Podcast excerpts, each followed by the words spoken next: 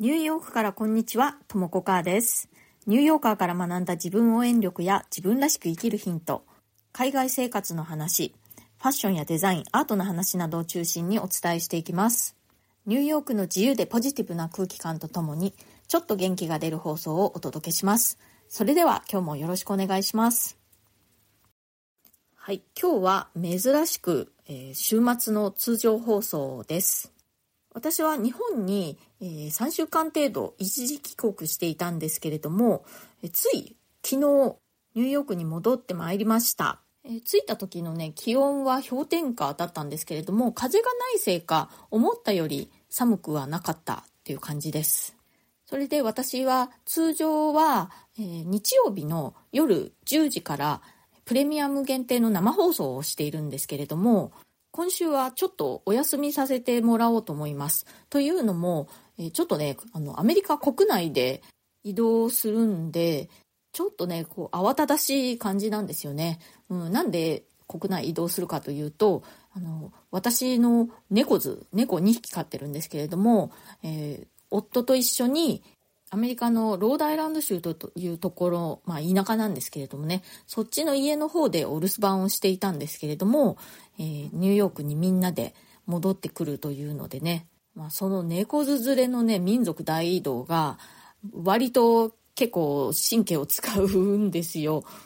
小さい猛獣2頭がね、ちょっとなかなか簡単には言うことを聞いてくれないので、いろいろとこう手順とかね、コツとかが必要で、バタバタするので、えーそんなわけで、えー今夜のプレミアム生放送は、えーお休みさせていただくことにしました。今回の滞在は、まあ、ほぼずっと実家にいて母と時間を過ごしておりました。今年ね、あの、私、父が亡くなって、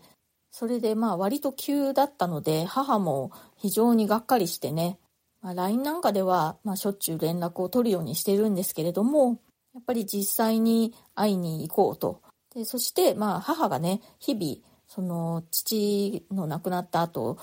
実家の片付けというのを頑張っているんですけれども、まあ、本当涙ぐみながら頑張っているんですけれど、それを私もま手伝うという、まあ、そういう目的で実家におりました。で実家にいる間はね、本当にお友達にも全然連絡せずね、本当にあの少しの親戚にのみ会って、あとはもう毎日母と一緒に時間を過ごしていました。で、私の母は幸い、まあ、元気にしているんですけれども、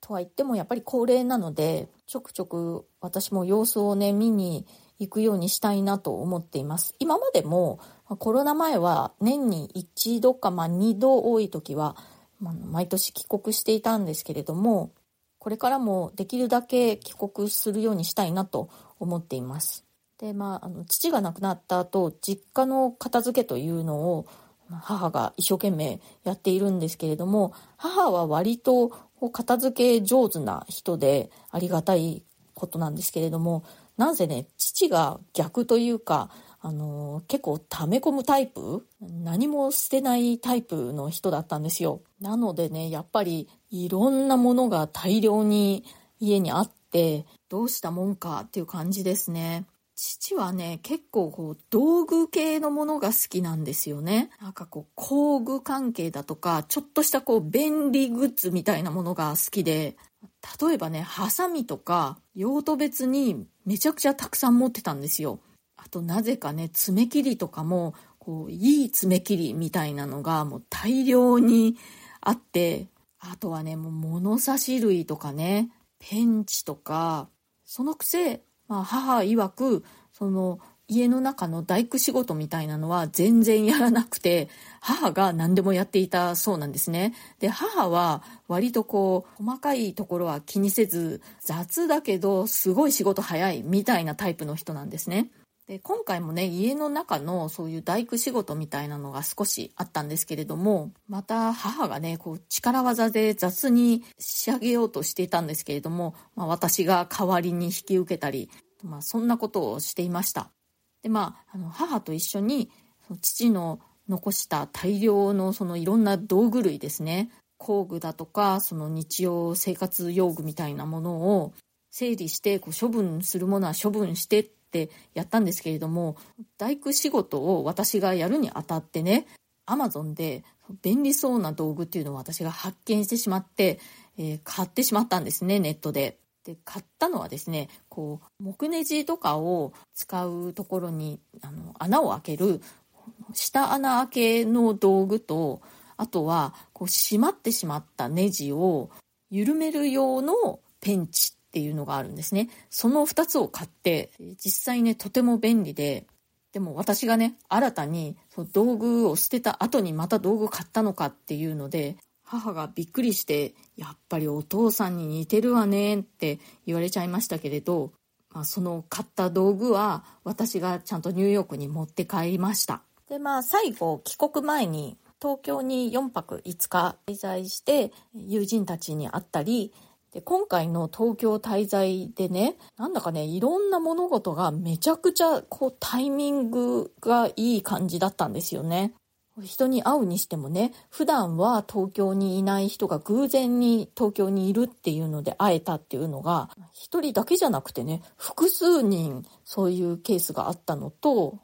本当にね、なんかこういろんな人に会うタイミングも時間がちょうどこうみんなタイミングよく会える感じだったんですよね。で、この年末の忙しい時にいろんなことがこう奇跡のタイミングみたいな感じでうまくいってとってもありがたかったですね。私と会ってくださった皆さんにありがとう。そして東京にありがとうっていう気持ちです。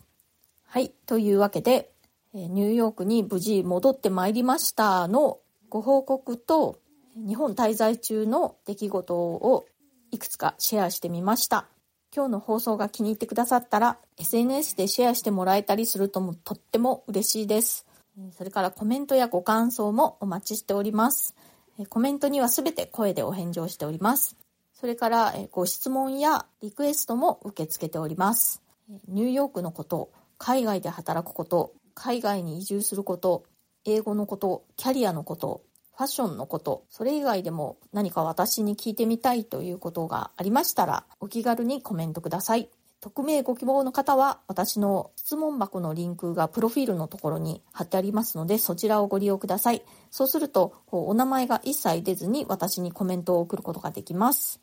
それからプレミアム放送も配信中です。週に2回以上通常放送よりももっと近い距離感で私のニューヨーク生活の具体的な話や国際結婚の話、プライベートな事柄などについてお話ししております。で今日はお休みしちゃったんですけれども、通常は日曜日の夜にプレミアム限定生放送もやっております。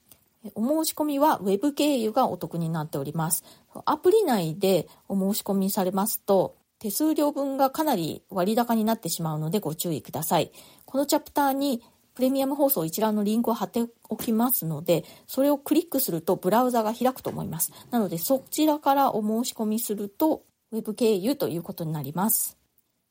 今日も最後まで聞いてくださってありがとうございました。それではまた次回、ともこかーでした。